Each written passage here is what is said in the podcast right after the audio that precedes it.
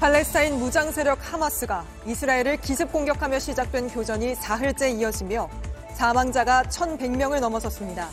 이스라엘에 급한 JTBC 취재진이 잠시 뒤 현지에서 상황 자세히 전해드립니다. 일본 전범 기업 대신 피해자 배상을 해주겠다는 강제동원 피해자 지원재단이 행정안전부 경영평가에서 사실상 낙제점인 2등급을 받았습니다. 재단은 배상금 받기를 거부하는 피해자들 돈을 법원에 공탁하려고 소송전을 벌이고 있는데 이 소송비도 제대로 내지 못하고 있는 걸로 확인됐습니다. 정부가 개방된 청와대를 알리기 위해 5천만 원 넘는 예산을 들여 유튜브 채널을 만든 걸로 확인됐습니다. 그런데 구독자는 7명 뿐이고 조회수가 5회에 그친 영상도 있습니다. 세종시의 한 유명 프랜차이즈 카페 앞입니다. 20대 임산부가 최근 여기서 만든 음료를 마신 뒤 유산했습니다. 음료엔 플라스틱이 들어 있었습니다. 무슨 일인지 밀착 카메라가 카페 업주를 만나봤습니다. 시청자 여러분, JTBC 뉴스룸을 시작하겠습니다. 팔레스타인 무장 세력 하마스가 이스라엘에 이렇게 로켓 수천 발을 퍼부으며 시작된 교전이 사흘째 이어지고 있습니다. 이스라엘에선 어린 아이들을 포함해 700명 넘게 숨졌고 여성과 아이 등 납치된 인질도 100명이 넘습니다. 피해 보복을 선언한 이스라엘이 반격에 나서면서 팔레스타인에서도 사망자가 400명 넘게 나왔습니다. 이렇게 1,100명 넘는 사람이 단 며칠 만에 목숨을 잃었지만 전쟁은 더 커질 가능성이 큽니다. 당장 팔레스타인은 이스라엘 수도에 있는 국제공항 등 핵심 시설을 로켓으로 공격하겠다고 나섰고 이스라엘은 아예 지상군을 투입할 준비에 돌입했습니다. 이쯤 되면 50년 만에 제5차 중동 전쟁에 반발하는 건 아닌지 이러다 미국과 이란의 대리전으로 전쟁이 번지는 건 아닌지 더 큰 걱정을 해야 할 상황입니다. 저희 뉴스룸은 이스라엘에 특파원을 급파했습니다. 워싱턴과 함께 연결해 전쟁 상황 자세히 전해드리고 우리나라에 끼칠 영향까지 짚어보겠습니다. 먼저 전쟁 속보부터 백희연 기자가 보도합니다. 팔레스타인 무장 세력 하마스의 기습 공격으로 시작된 교전은 사흘째 이어지고 있습니다. 이스라엘이 전쟁을 공식 선언하면서 유혈 사태는 더 확대될 전망입니다. לא מבצע, לא סבב, זמן למלחמה. ובתוך המלחמה הזו צה"ל חזק, יפעל חזק וינצח, ויגיע להישגים שצריך. 최대 분쟁지인 가자 지구는 지옥으로 변했습니다.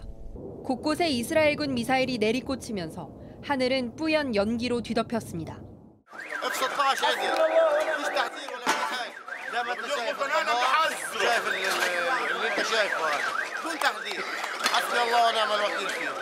이스라엘군은 가자지구 주변 지역의 통제권을 완전히 회복했다고 밝혔는데 테러 위험은 여전히 남아 있습니다.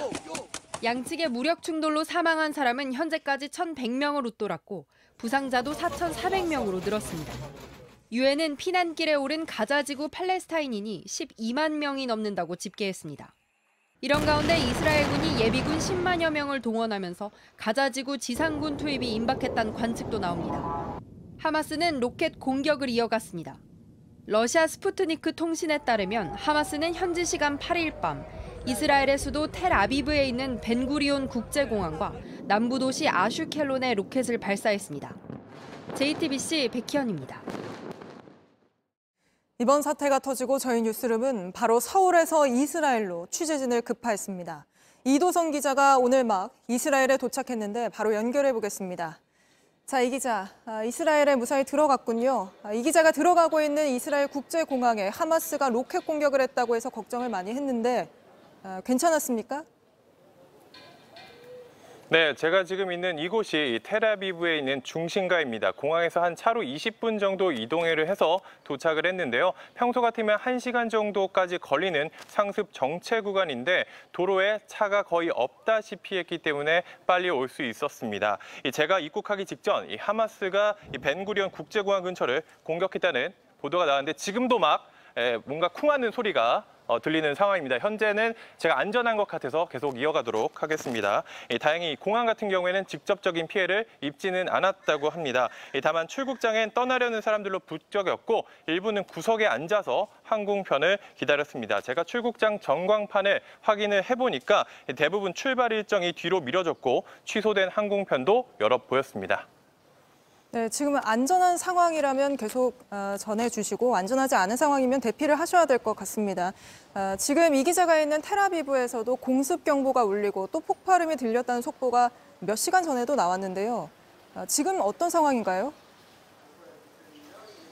네, 방금 전에도 제가 중계를 하는 도중에도 뭔가 쿵 하는 소리가 들렸는데 이게 뭔가 폭발음인지 무엇이 무너진 건지는 아직까지 확인하기 어려운 상황입니다. 제가 이곳에 도착하고 1시간쯤 뒤에도 그러니까 지금으로부터 한 2시간 전쯤 이 테라비브 일대와 이 공항 주변에 이 폭발음이 들리고 사이렌이 울렸다고 현지 교민이 저희 취재진에게 직접 전화해 왔습니다. 이 비교적 안전한 지역으로 여겼던 곳 이 예루살렘인데요. 이 예루살렘에도 경보가 오늘 울렸습니다. 아, 이곳은 교전이 벌어진 남부 지역이나 또 이 가자 지구와는 100km도 채 떨어지지 않은 곳이라서 언제든 장거리 로켓포가 날아올 수 있다는 그런 불안감 여전히 여전히 있는 상황입니다. 주 이스라엘 대사관은 공습 경보가 발령을 하면 인근 대피소로 즉시 대피하라고 저희 취재진에게도 안내를 했습니다. 아, 현재 시간 지금 오후 한 2시쯤 됐는데요. 아, 조금 전까지만 해도 점심시간이었지만 지금 보시는 것처럼 식당이 이렇게 문을 닫은 상황입니다. 이곳은 평소 같으면 사람이 많은 골목이라고 하는데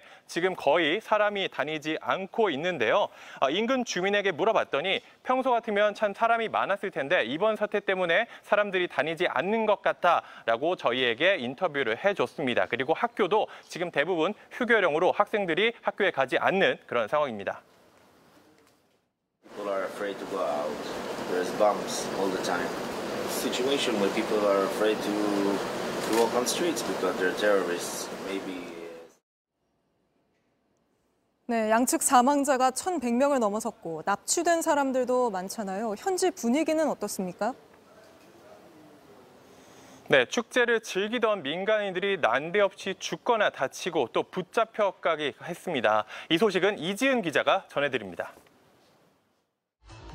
음악 축제를 즐기던 사람들 머리 위로 하마스 대원들이 내려옵니다. 무차별 총격에 행사장은 아수라장이 됩니다. 이곳에서만 최소 260명이 목숨을 잃었는데 현재까지 파악된 이스라엘 사망자의 절반에 가깝습니다. 이스라엘 남부에 침투한 하마스는 곳곳에서 민간인과 군인 100여 명을 납치해 갔습니다. 오토바이로 납치된 한 여성은 구해달라고 손을 뻗습니다. 이 여성의 아버지는 잡혀간 딸의 생사를 알 수 없다며 흐느낍니다.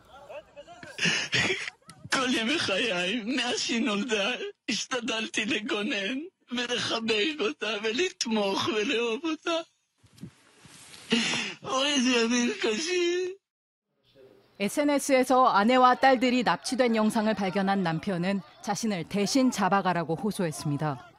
I want to ask of Hamas don't hurt little children, don't hurt women. If you want me instead, I'm willing to come. 하마스는 이들을 이스라엘이 억류한 팔레스타인 죄수들과 맞교환하길 원하고 있습니다. 하지만 하마스에 붙잡히거나 죽은 사람 가운데 미국인과 독일인, 태국인 등 외국인들도 수십 명에 달하는 걸로 파악되면서 국제사회의 비난이 커지고 있습니다. JTBC 이지은입니다. 이런 상황에서 이스라엘이 원하는 모든 걸 지원하겠다고 밝혔던 미국이 당장 이스라엘 앞바다로 항공모함을 급파했습니다. 바로 워싱턴으로 가보겠습니다. 자, 김필규 특파원. 아, 미국과 이란의 대리전으로 번지면서 전쟁이 더 커지는 거 아니냐는 걱정도 나왔는데요. 아, 미국이 항공모함까지 보낸 걸 아, 뭐 당장 미국이 뭐 공격에 나설 수도 있다. 뭐 여기까지 봐야 되는 건지 어느 정도 선으로 봐야 합니까? 예, 아, 일단 미국 국방부는 말씀하신 대로 우선 제럴드 포드 항모 전단을 동지중해로 보냈다고 밝혔습니다. 예, 제럴드 포드 하면 현존하는 가장 큰 항공모함입니다. 아, 이를 포함한 여러 척의 순양함과 구축함을 함께 전장으로 보낸 겁니다. 아, 다만 당장 어떤 공격을 한다기보다는 하마스가 외부에서 하마스로 무기가 들어가는 것을 막고 또 다른 무장 세력도 감시해서 영내 상황을 안정시키려는 것으로 보입니다. 아, 이와 관련한 블링컨 국무장관의 이야기 들어보시죠. We want to make sure that Israel has what it needs. At the same time, President Biden was very clear in sending a message to anyone in any other area who might try to take advantage of the situation not to. 네, 국제사회가 전쟁에 제동을 걸 수 있을지도 궁금한데 미국 워싱턴은 어떤 분위기입니까? 예, 미국 사회는 이런 대규모 공격을 미 중앙정보국, 아, CIA 등 정보기관이 미리 감지하지 못했다는 사실에 충격으로 아, 받아들이는 모습입니다. 아, 특히 미국 국적자도 10명 넘게 죽거나 실종된 걸로 알려지면서 이 바이든 정부로선 곤혹스러운 상황에 놓였습니다. 아, 게다가 유엔 안전보장이사회는 현지 시간으로 8일 긴급 회의를 열었지만 뾰족한 해법을 내놓지 못했습니다. 아, 이번 사태가 이스라엘과 중동의 5차 전쟁으로 확대되는 게 아니냐는 우려, 우려가 커지고 있어서 여러모로 미국의 대응 능력이 시험대에 오른 상황입니다. 네, 알겠습니다. 지금까지 워싱턴에서 김필교 특파원, 또 이스라엘에서 이도성 기자가 전해드렸습니다. 네, 이번엔 하마스가 갑자기 왜 지금 기습적으로 육해공 동시다발 공격을 벌인 것인가 그 배경을 짚어드리겠습니다. 이란이 중동에서 영향력을 유지하기 위해 하마스를 부추긴 게 아니냐는 주장도 미국을 포함한 국제사회에서 나오고 있는데 정종문 기자가 지도를 보면서 설명해 드리겠습니다. 이스라엘 주변 지도입니다. 팔레스타인 무장 세력 하마스가 있는 가자 지구는 이스라엘 그리고 이집트 사이 해안 지대에 긴 사각 형태로 놓여 있습니다. 하마스는 접경 지역뿐만 아니라 최대 도시 텔라비브 그리고 성지 예루살렘까지 공격했습니다. 육해공 동시다발 공격으로 이스라엘을 진주만 공습이나 9.11 테러 같은 충격에 빠뜨렸습니다. 왜 지금이냐는 질문에 답하려면 중동 전체를 봐야 합니다. 유대인 국가인 이스라엘은 이란, 사우디아라비아를 비롯한 아랍 국가들과 사이가 좋지 않았습니다. 이스라엘과 정식 수교국은 이집트, 요르단, 그리고 바레인과 아랍에미리트까지 총 4개 국가뿐입니다. 그런데 최근 미국 중재로 사우디아라비아와 이스라엘의 수교 논의가 급물살을 타고 있습니다. 사우디는 원래 팔레스타인을 지지해왔죠. 그런 사우디가 이스라엘과 수교를 맺는다는 게 팔레스타인 그리고 하마스 입장에선 달가울 리 없습니다. 사우디와 라이벌인 이란의 입장도 주목해야 합니다. 이란 입장에선 이스라엘과 사우디아라비아 그리고 미국이 손을 잡으면 자신의 입지가 줄어들 수밖에 없습니다. 그래서 이란이 이 흐름을 막기 위해 가자 지구에 있는 하마스 그리고 레바논 무장 세력인 헤즈볼라까지 움직인 게 아니냐는 분석이 나옵니다. 하지만 이란은 팔레스타인 하마스의 대응엔 관여하지 않았다는 입장을 내며 공식적으로는 부인하고 있는 상황입니다. JTBC 정종문입니다. 이번 전쟁으로 그동안 주춤했던 국제 유가가 하루 만에 4% 넘게 뛰었습니다. 우리나라는 중동 원유 수입 비중이 60%를 넘는 만큼 정부가 긴급 점검 회의를 열기도 했습니다. 우리나라 경제에 끼칠 영향은 정원석 기자가 분석했습니다. 오늘 오전 서부 텍사스산 원유 가격은 전날보다 4% 이상 급등해 배럴당 87달러에 육박했습니다.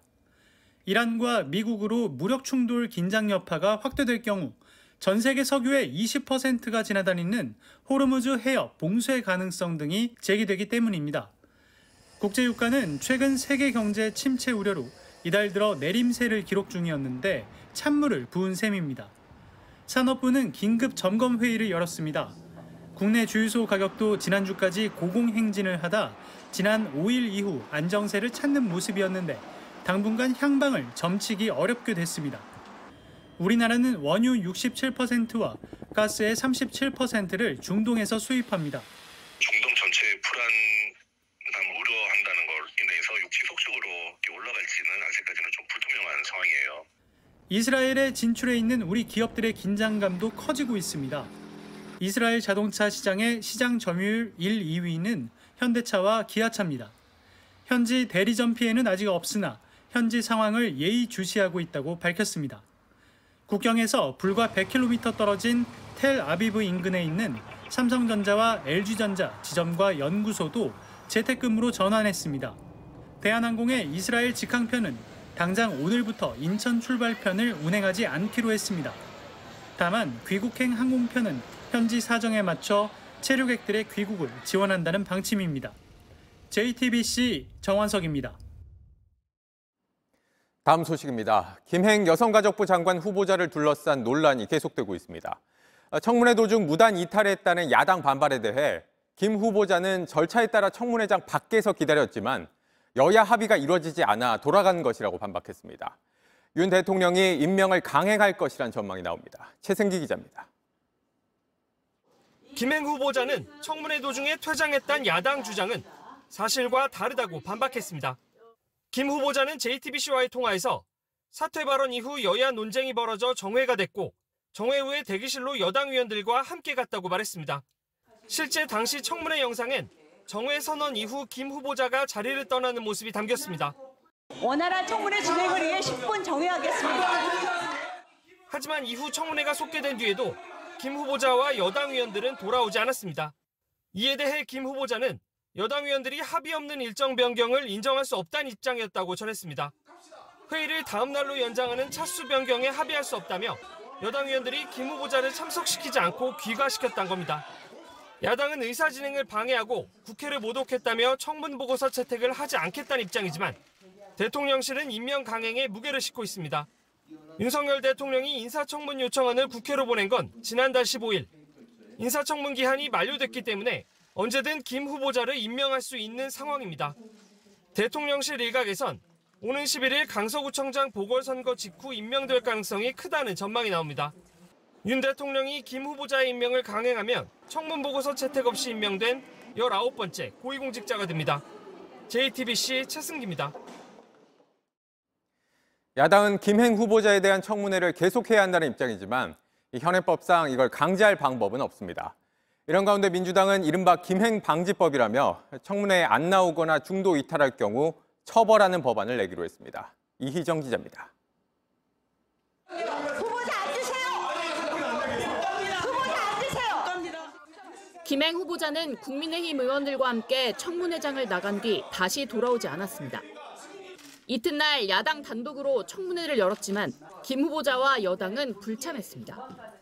민주당은 이처럼 청문회에서의 돌출 행동을 막고 출석을 강제할 수 있도록 인사청문회법 개정을 추진하겠다고 밝혔습니다.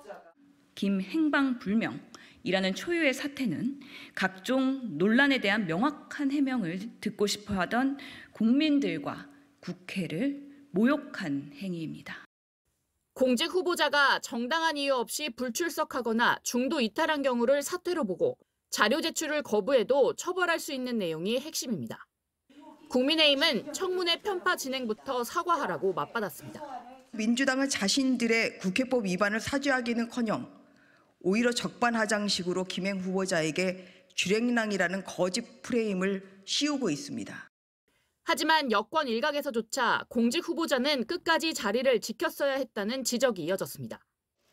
여당은 국회법상 청문회는 이미 끝났다며 사실상 임명을 기정사실화했지만 야당은 후보 사퇴 혹은 지명 철회를 요구하며 대통령실에 대한 압박 강도를 높이고 있습니다. JTBC 이희정입니다.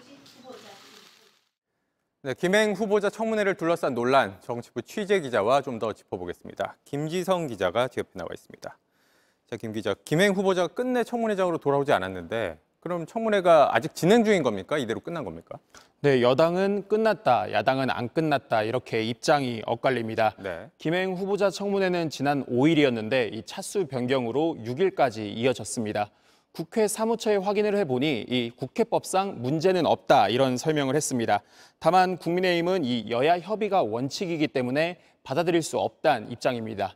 이 여야가 계속 평행선을 달리면서 이 청문회가 다시 열리긴 어려울 것으로 보입니다. 네, 그런데 이게 청문회가 다시 안 열리더라도 대통령이 임명을 하는 데는 문제가 없는 상황인 거죠? 네, 그렇습니다. 현행법상 장관 임명은 국회 동의가 필요 없습니다. 네. 대통령이 국회에 임명 동의안을 제출하고 20일이 지나면 청문회가 열리든 안 열리든 그리고 청문회 도중이든 언제든 임명할 수 있습니다. 어, 그리고 청문 보고서가 채택되지 않으면 대통령은 국회에 재송부를 요청할 수 있고 이 기간 내에도 채택되지 않으면 어, 대통령이 임명을 강행해도 법적인 문제가 없습니다. 네, 그동안 뭐 청문회가 제 역할을 못한다 이럴 거면 청문회를 왜 계속 해야 되냐 이런 지적이 많았는데 이번에도 마찬가지 같습니다. 네, 그렇습니다. 이 청문회가 행정부 견제 기능을 하지 못하고 있다는 지적 끊이지 않고 있습니다. 네. 어, 특히 이번 정부 들어서 1년 5개월 만에 18명이 청문 보고서 채택 없이 임명이 됐고 어, 그리고 박순애 전 교육부 장관의 경우에는 청문회를 아예 거치지 않고 임명이 강행된 그런 사례도 있습니다. 아, 그리고 이번에 김행 후보자 청문회를 거치면서 중도에 파행되고 또 후보자가 끝내 모습을 나타내지 않아도 이 대통령 뜻대로 임명이 가능한 상황이 다시 부각이 됐고 사실상 청문회가 제 기능을 못하고 있는 것 아니냐 이런 비판도 나오고 있습니다. 어, 그간 국회에서 인사청문 기간을 늘리거나 또 자료 제출을 강화하는 등의 대체 입법도 발의가 됐지만 여야가 뒤바뀔 때마다 입장도 달라지면서 사실상 논의는 거의 되지 못하고 있습니다. 네, 여기까지 듣겠습니다. 김지성 기자였습니다.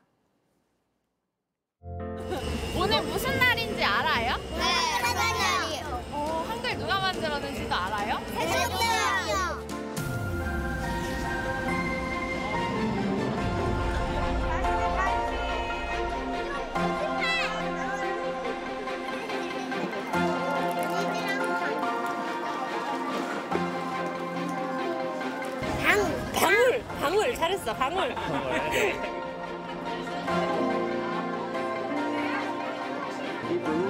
which is peace. That's where I'm originally.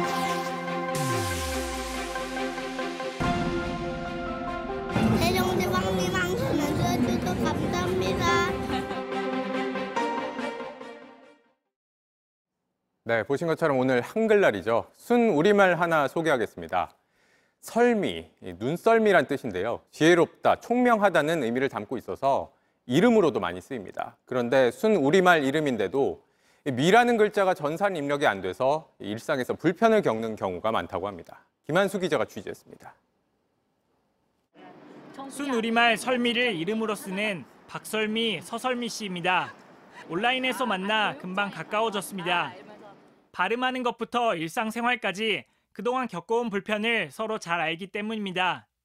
뭐 설매, 설무이 막 다 어떻게 발음해야 할지 몰라서 각종 행정에 민원을 넣는 법과 그리고 한탄, 네, 한탄과 코로나19 때는 지원금을 신청하지 못했고 연말정산도 손으로 썼습니다. 가장 중요한 게 통신, 보험, 은행입니다. 세 가지가 모두 안 되고 있습니다. 최근 온라인 실명 인증 때문에 청년 월세 지원 사업 신청을 포기했습니다. 오프라인 신청이 없더라고요. 그러니까 아이핀 인증 아니면 휴대폰 같은 것을 이용한 간편 인증 어느 것도 받을 수가 없었고 우리나라 일부 전산 시스템이 미자를 인식하지 못해 벌어진 일입니다. 정부는 2010년부터 모든 한글 단어를 인식할 수 있는 시스템을 도입했습니다. 하지만 아직도 많은 관공서와 민간기관엔 적용되지 않고 있습니다. 40년 동안 불편을 참아왔던 서설미 씨는 결국 마음을 바꿨습니다.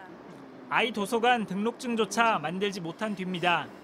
저는 이름을 바꾸기로 솔직히 마음을 먹었고 하지만 순 우리말인데도 이름을 바꿔야 하는 현실이 안타깝다고 했습니다. JTBC 김한수입니다. 미국이 반도체 장비를 중국에 수출하지 못하게 막으면서 우리 기업들이 중국 현지에서 운영하는 반도체 공장도 타격을 입을 거란 우려가 많았습니다. 아, 미국 정부가 우리 기업의 중국 공장에 대해선 수출 금지를 무기한 풀어주기로 했습니다. 김도훈 기자가 취재했습니다. 미국은 지난해 10월 중국 내 반도체 생산 기업에 미국 반도체 장비 수출 통제 조치를 발표했습니다. 중국의 핵심 반도체 기술이 흘러 들어가는 걸 막기 위한 조치입니다. 다만 삼성전자와 SK 하이닉스에 대해선 장비를 수출할 수 있도록 1년간 유예를 해줬습니다. 1년 유예 기간이 지나 장비 수출 허가 연장 여부는 우리 기업의 초미의 관심사였습니다. 지속적인 장비 투자 없이는 중국 내 공장 운영이 사실상 불가능해질 수 있기 때문입니다. 미국 상무부가 오늘 우리 기업들의 반도체 기술과 장비 수출 통제 적용을 기한 없이 미루기로 결정했습니다. 삼성전자와 SK 하이닉스의 중국 반도체 공장에는 허가를 받지 않아도 되는 자격을 지정하는 방식입니다. 앞으로 수출 통제 예외 조치를 1년마다 한시적으로 받지 않아도 되도록 한 겁니다. 앞으로는 별도의 허가 절차나 기간 제한 없이 미국산 장비를 공급하겠다는 최종 결정을 전해왔습니다. 삼성전자와 SK 하이닉스는 중국 반도체 생산 라인 운영이 안정화될 것이라고 밝혔습니다. 하지만 중국 사업을 둘러싼 불확실성이 완전히 해소된 건 아니라는 분석입니다. 미국이 반도체 지원법을 통해 보조금을 받는 기업의 경우 중국 공장의 생산 시설 확장을 제한하고 있는 건 변함이 없기 때문입니다. 그 메시지가 중국 공장의 현상 유지를 하라는 것이지 계속 첨단 반도체 시설로 발전을 하라는 메시지는 아니라고 생각을 합니다. JTBC 김도훈입니다. 다음은 저희가 단독 취재한 소식입니다. 일제 때 강제로 끌려가 일했던 피해자들에 대해 윤석열 정부는 제3자 변제라는 배상책을 내놨습니다. 자신들은 책임이 없다는 일본 전범 기업이 아니라 제3자인 우리 정부 재단이 우리 기업 돈으로 대신 배상해 준다는 거였죠. 배상금 주기 시작했는데 4명은 끝내 돈 받기를 거부하고 있습니다. 일본의 제대로 된 사과가 우선이라는 겁니다. 그러자 재단은 이 법원에 배상금 맡겨놓고 피해자들이 알아서 찾아가게끔 하는 제도 공탁을 추진 중입니다. 법원이 모두 거부했는데도 대형 로펌을 동원해 소송전까지 벌이고 있습니다. 그런데 저희 취재 결과 재단은 로펌에 줄 돈도 없는 상태에서 소송을 밀어붙이고 있는 걸로 파악됐습니다. 정부 평가에서 재단 경영이 2등급, 아주 미흡하다는 평가를 받기도 했습니다. 신진 기자가 취재했습니다. 행정안전부가 작성한 산하기관 경영평가 보고서를 살펴봤습니다. 기관 7곳 가운데 눈에 띄는 건 강제동원 피해자 지원재단 2등급입니다. 아주 미흡에 해당하는 최하 등급입니다. 대부분의 경영 및 사업 영역이 체계적이지 못한 수준이라는 해설이 붙었습니다. 산하기관 가운데 2등급이 나온 경우는 최근 5년 동안 처음입니다. 재단은 지난 5년 동안 내내 미흡 등급인 D등급을 받아왔습니다. 올해 한 단계 더 떨어졌습니다. 공공기관이라면 정부가 기관장 해임을 건의할 수 있는 수준입니다. 관리 체계가 전혀 이루어지고 있지 않다. 적극적인 개선이 필요하다. 피해자를 지원하라고 만든 재단, 정작 해야 할 업무는 제대로 못하고 있습니다. 배상금을 안 받겠다는 피해자들의 돈을 우선 법원에 맡기려고 했습니다. 하지만 법원은 이런 공탁 자체를 신청하는 족족 기각했습니다. 나는 절대 금방 굶어 죽은 한이 있어도 그런 돈을 안 받으랍니다. 이 공탁 업무를 위해 지난 7월 대형 법무법인을 선임했습니다. 그런데 예산이 없어 자문료를 내지 못하고 있는 걸로 드러났습니다. 재단은 피해자가 배상금을 받지 않으면 공탁을 위해 대법원까지 가겠다는 입장입니다. 거대한 블랙 코미디라고 생각이 드는데요. 상당한 방식의 세금과 어, 국가적인 역량이 낭비되는 과정이 아닐까 싶습니다. 재단 측은 소송을 위해 내년 예산에 2억 원을 반영하겠다고 했지만 전체 소송 비용이 어느 정도 들어가는지는 공개하지 않았습니다. 피해자에게 억지로 돈을 주기 위해 소송비를 써야 하는데 그나마 그 돈도 모자란 게 현실입니다. JTBC 신진입니다. 제3자 변제 방식과 함께 한일 두 나라 경제단체는 함께 한일 미래기금을 만들어 청년들을 위해 쓰겠다고 발표했습니다. 일본 전범 기업들이 강제징용 피해 배상 거부했지만 이 기금에는 참여하지 않겠느냐는 전망이 이어졌었는데요. 그러나 저희 취재 결과 지금까지 전범 기업들의 개별 참여는 없었던 것으로 파악됐습니다. 윤세민아 기자입니다. 한일 양국 경제단체는 지난 3월 미래 파트너십 기금 조성 계획을 내놨습니다. 정부가 강제동원 해법을 발표한 지 열흘 만입니다. 일본 측이 강제동원 피해배상에 참여하지 않아 반쪽짜리 해법이란 비판이 나오자 대신 청년 세대를 위한 미래기금을 만들어 일본의 호응을 촉구한 겁니다. 小さく産んで大きく育てようとそういうことを申しましたいろんな企業の参加を募りたいと思っています 그런데 JTBC 취재 결과 현재까지 일본 측에서 출연금 10억 원 외에 추가로 들어온 기부금은 없는 것으로 파악됐습니다. 한일기금 운영위 측은 JTBC와 통화해서 아직 한일 양측이 출연금 외에 추가 기금 마련에 대해 논의한 바는 없다고 말했습니다. 일본 측의 성의 있는 호응을 기대한다고 밝힌 정부도 사실상 손을 놓고 있었습니다. 미쓰비시 등 일본 피고 기업의 기부 참여를 요청한 적이 있느냐는 질문에 외교부는 민간 주도로 조성된 기금으로 정부 차원에서 기업의 참여를 독려한 적은 없다고 밝혔습니다. JTBC 윤세민입니다. 개방된 청와대를 홍보하기 위해 정부가 한 업체에 5천만 원 넘게 주고 만든 유튜브 채널입니다. 올라온 영상은 4개, 그중엔 조회수가 5회밖에 안 되는 것도 있고 구독자 역시 7명뿐입니다. 인스타그램 홍보 계정도 마찬가지로 5천만 원 넘게 들였지만 상황은 비슷한데 정재우 기자가 취재했습니다. 청와대 국민품으로를 내건 유튜브 공식 채널입니다. 오늘 오전 기준으로 구독자 수는 7명입니다. 개설일은 9월 15일. 한 달이 다 돼가지만 올라온 영상은 4개뿐입니다. 브랜드 필름이라는 제목의 이 영상은 조회수가 단 5회뿐이고 가장 많이 본 사진 명소 영상도 80회 정도입니다. 12일 전 마지막 게시물이 올라온 뒤 이 채널엔 오늘까지 아무 소식이 없고 댓글은 단 한 개도 달리지 않았습니다. 문화체육관광부는 민간업체 A사와 5,290만 원의 계약을 맺고 채널 개설과 운영을 맡겼습니다. 계약 기간은 연말까지로 돼 있습니다. 지난 8월 민간업체 B사가 만든 청와대 공식 인스타그램 계정입니다. 문체부가 5,480만 원을 주고 제작과 운영을 시켰는데 두 달이 지난 지금 팔로워는 540명 선입니다. 이 계약 역시 12월 31일자로 끝납니다. 이렇게 예산을 들여 홍보에 나섰지만 숫자로 나타난 효과는 미미한 수준이고 제대로 관리가 되는지 의문이 드는 상황. 게다가 두 업체와의 계약은 수의 계약이었습니다. 1억 원이 넘는 경우 공개 입찰을 해야 해서 규정 위반은 아니지만 사실상 같은 업무를 굳이 두 개 업체로 나눌 필요가 있었느냐는 지적이 나옵니다. 의도적으로 수의 계약을 위해 쪼개기 계약을 하는 것은 아닌지 의심스러운 상황입니다. 이렇게 허술하게 운영되고 있으니 문체부의 수의 계약 업체 선정에 신뢰가 가겠는지 홍보가 제대로 안 되고 있다는 물음에 문체부는 한 달에 두세 개 영상을 만드는 것이 현실적으로 쉽지 않다. 스케줄이나 예산, 시간 때문이라고 해명했습니다. 수의 계약에 대해선 업무 효율을 중시했을 뿐이라고 답했습니다. JTBC 정재우입니다. 요즘처럼 면역력 떨어지기 쉬운 환절기에는 대상포진을 특히 조심하셔야 합니다. 예방접종만 잘해도 큰 도움이 되지만 문제는 이게 수십만 원이라 쉽게 맞기 어렵다는 겁니다.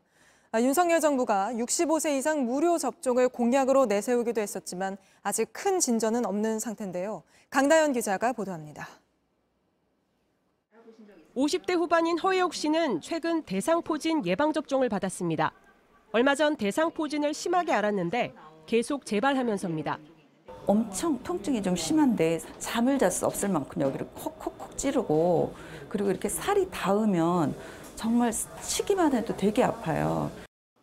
몸속에 숨어 있던 수두 바이러스가 면역력이 떨어진 틈을 타 신경이 있는 부위엔 어디든 발병할 수 있습니다. 이 때문에 면역력이 떨어지는 50대부터 백신 접종을 권하고 있습니다. 특히 고령일수록 통증의 강도와 합병증 위험이 높습니다. 훨씬 덜 걸리게 해주고 혹시라도 걸렸다고 하더라도 후유증이 훨씬 덜 오게. 하지만 예방접종은 비급여인데다 적게는 10만 원대 후반, 많게는 50만 원대로 비용 부담이 큽니다. 일부 지역에선 고령층과 취약계층에 무료로 접종하지만 국가 지원 사업이 아닌 탓에 지자체 재정에 따라 지원 수준이 다릅니다. 정부가 총괄하는 정책이 아니다 보니 백신 수급도 원활하지 못합니다. 어르신들은 상당한 후유증을 주기 때문에 국가 필수 예방접종에 들어가야 된다. 그래서 그 건의를 많이 했고요. 수급도 원활할 것이고. 윤석열 대통령은 대선 당시 65세 이상의 무료 접종을 하겠다고 공약했지만 아직 큰 진전이 없습니다. 질병관리청은 대상포진을 국가 필수 예방접종에 포함시킬지를 두고 관련 연구를 진행하고 있는데 실제 결론이 나려면 내년을 넘길 걸로 보입니다. JTBC 강나현입니다. 요즘 누가 보이스피싱 당하느냐 하는 분들 많지만 최근 5년간 15만 명 넘는 피해자가 1조 7천억 원 넘게 사기를 당했습니다. 막상 전화를 받으면 속아 넘어가기 쉽다는데 다들 조심하시라고 요즘은 어떻게 사기치는지 최근 실제 일어났던 보이스피싱을 디이슈에서 직접 들려드리겠습니다.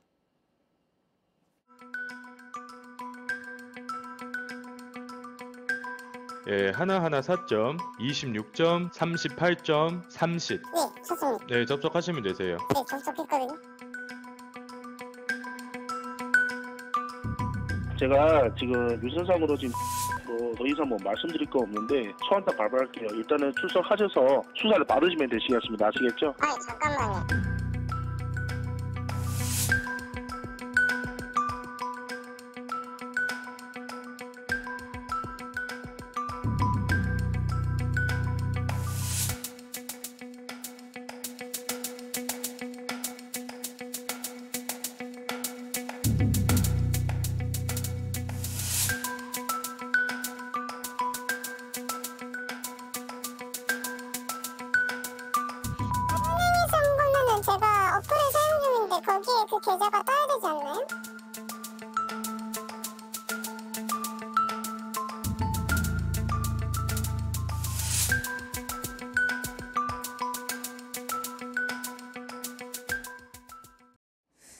경기도 수원 일대에서 새로운 전세 사기 피해가 커지고 있습니다.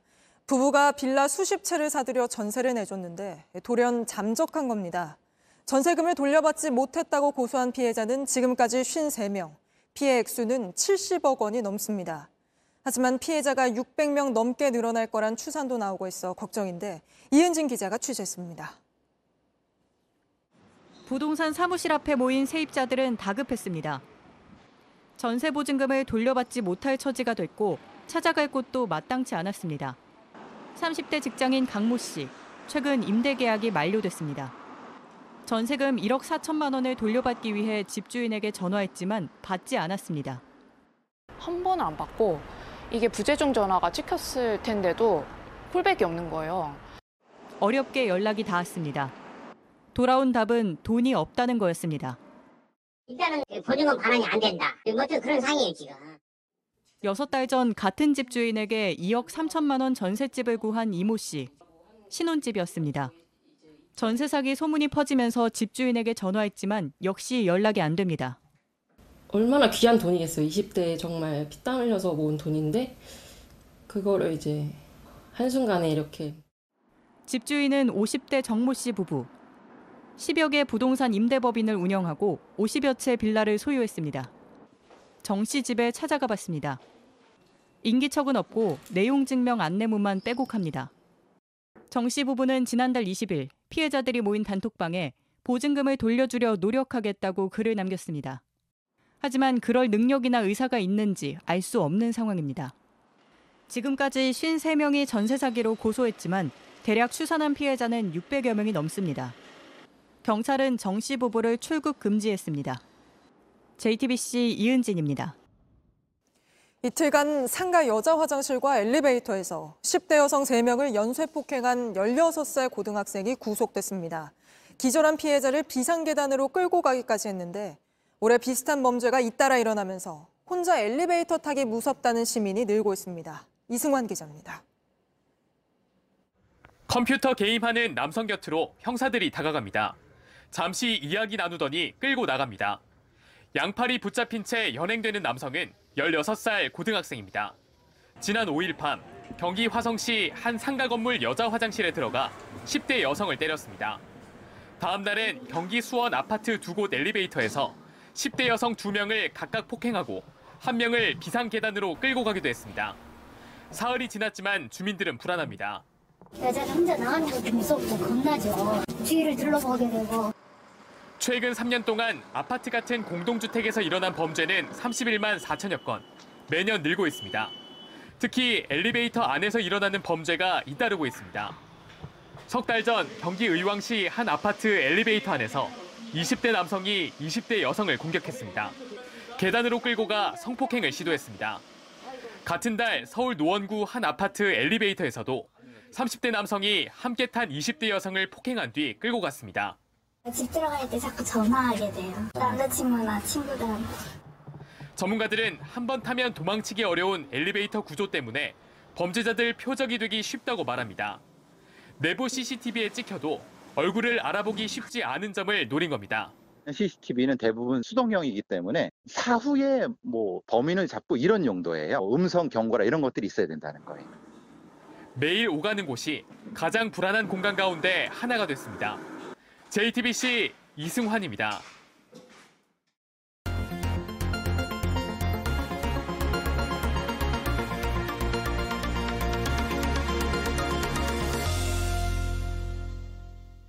최근 카페에서 주문한 음료에 플라스틱 조각이 가득 섞여 있었다는 사실이 알려져 논란이 불거졌습니다. 카페 본사와 업수 측은 잘못을 인정하고 책임지겠다고 했지만 이 음료를 마신 20대 임산부는 결국 유산했습니다. 이상엽 기자가 피해자를 직접 만났습니다. 28살 김모 씨는 지난달 9일을 잊지 못합니다. 둘째를 만난 날입니다. 제 동생이 태몽을 꾼 거예요. 참 너무 예쁜 병아리가 언니 품에 안겼다. 그래서 태명도 아리라고 지었습니다. 하지만 한 달쯤 뒤인 지난 3일 유산했습니다. 피가 나오고 있거든요. 실감이 나요. 애기로 날 떠나가고 있구나. 내 몸에서 빠져나가고 있구나. 지난달 17일 배달로 받은 음료를 마신 뒤입니다. 계속 물물감이 느껴져서 뱉는 게 이게 한두 개가 아닌 거죠. 빨대가 굵잖아요. 이렇게 휘졌는데 플라스틱이 계속 나오는 거예요. 배가 아파 병원에 갔는데 장출혈 진단을 받았습니다. 몸속에 플라스틱이 들어갔지만 임산부라 제대로 검진받기도 어려웠습니다. 엑스레이 찍으면 임산부한테 위험이 있을 수 있다. 어떻게든 아이를 살리고 싶어 유산을 막는 주사도 두 번이나 맞았지만 소용없었습니다. 담당 의사도 플라스틱으로 인한 장출혈로 유산될 가능성을 언급했습니다. 오진이었으면 좋겠다 생각했어. 유산 방지 주사라도 맞게 해달라. 이게 붙어 있기만 해달라. 당시 김 씨가 마신 음료를 직접 확인해 봤습니다. 쏟아 보니 플라스틱 조각 수십 개가 보입니다. 카페에 가봤습니다. 떨어져서 이게 들어갈 거라고 생각도 못한 거죠. 일회용 컵을 같이 넣어서 간 거예요. 네. 업주는 몰랐다고 말합니다. 근데 소리가 다를 거 아니에요. 믹서기에 갈릴 때.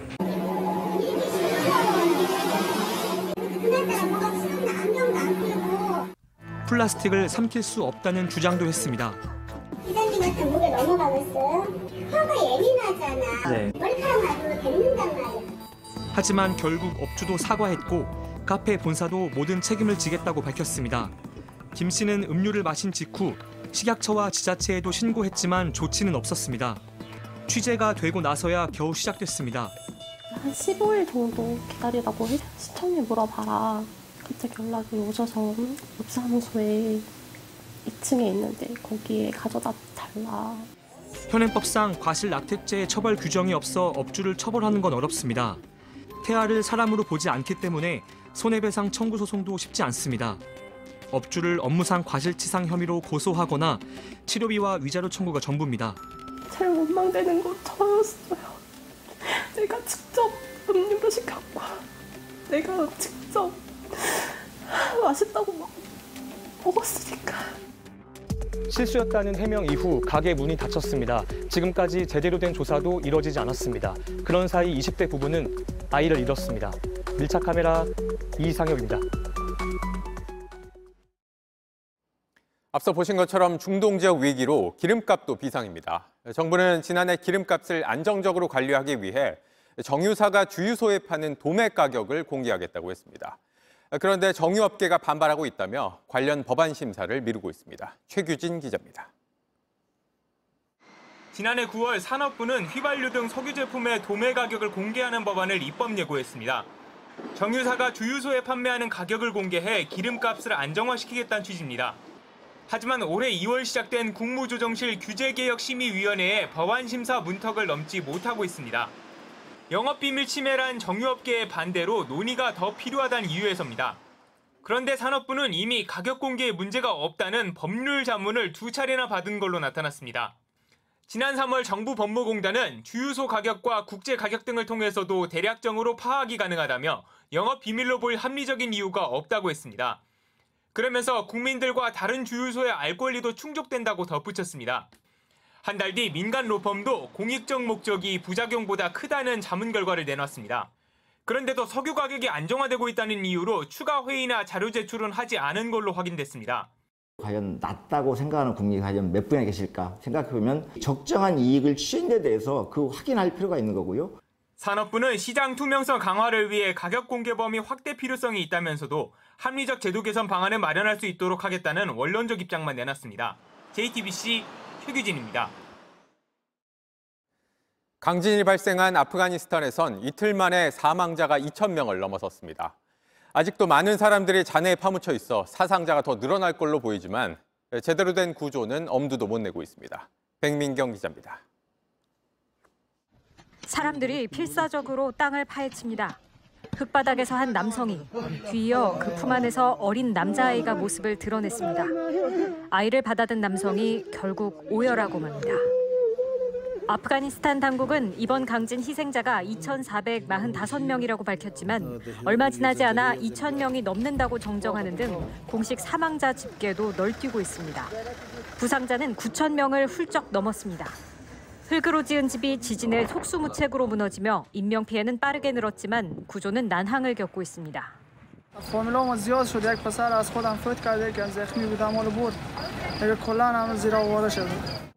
아프가니스탄은 2021년 8월 이슬람 무장 조직 탈레반이 재집권하면서 이렇다 할 원조도 받기 어려운 상황입니다.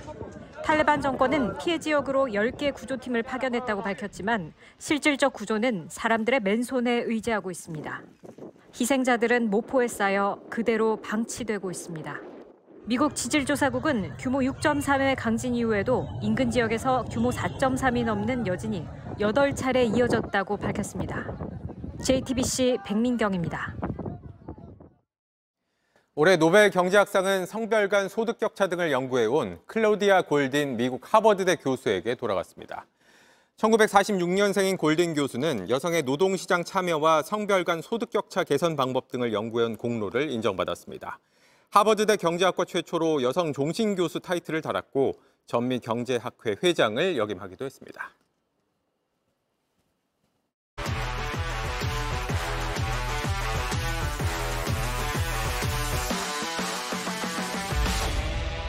스포츠 뉴스입니다.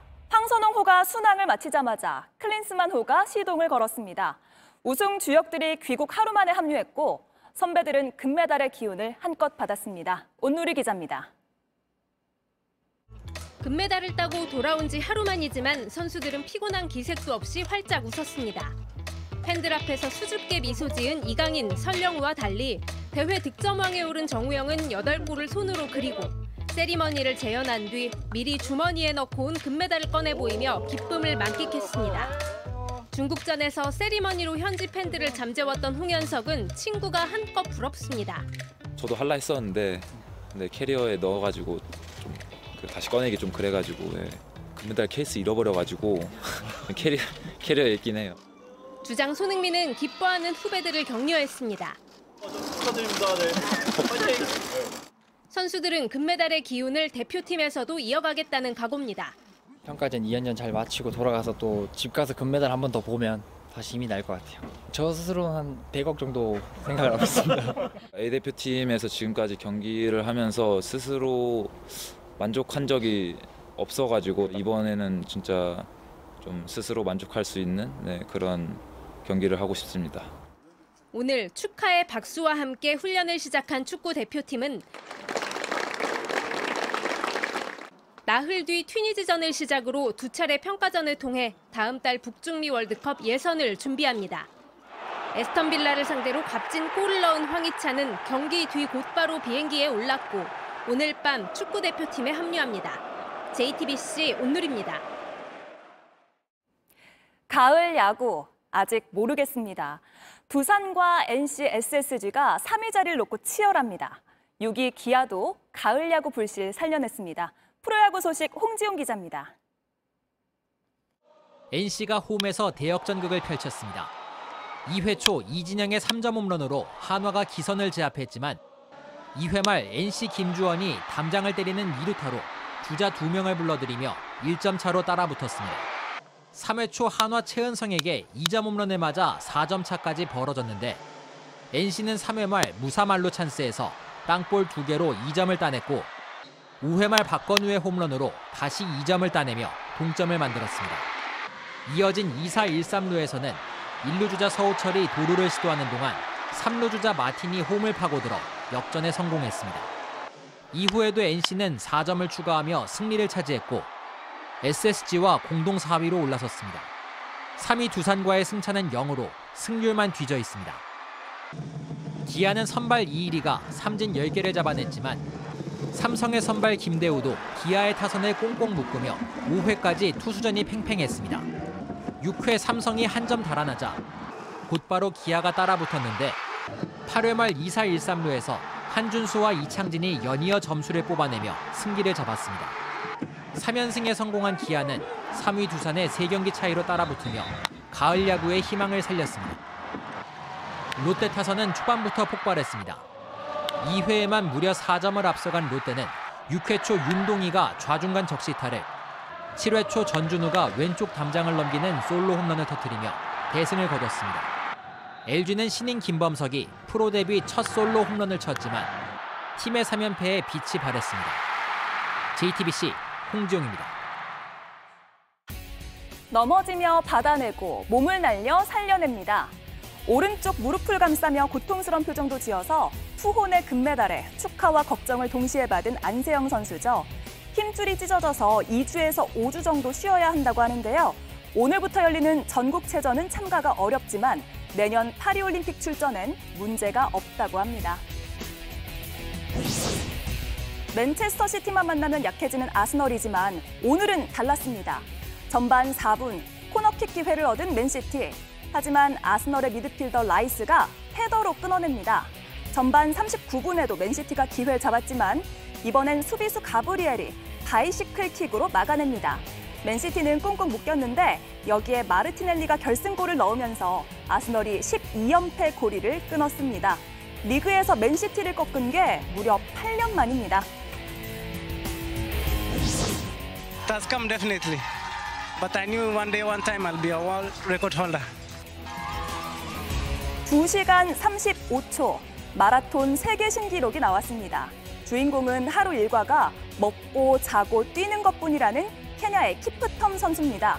케냐의 킵초게가 지난해 세웠던 기록을 34초 앞당겼는데요. 일주일에 300km를 뛰는 극한 훈련을 반복해왔다고 하는데 그래서인지 지친 기색 없이 펄쩍 뛰어서 코치에게 안깁니다. 이제 관심은 인간의 한계로 알려진 2시간을 누가 언제 허무느냐겠네요. 퍼트 한 공이 홀 가장자리에 딱 멈추자 카메라는 김효주 선수 얼굴을 따라갑니다. 갑자기 놀라는데 무슨 일이 일어난 걸까요? really make any kind of inroads on her lead. And that is it going to drop? Oh, it's got to. It did drop. Yeah, it did drop. I thought it might there. It's blowing in the direction. Yeah, I just need the. Blowing in the direction. Yeah, just need a little direction. Yeah, just need a little bit.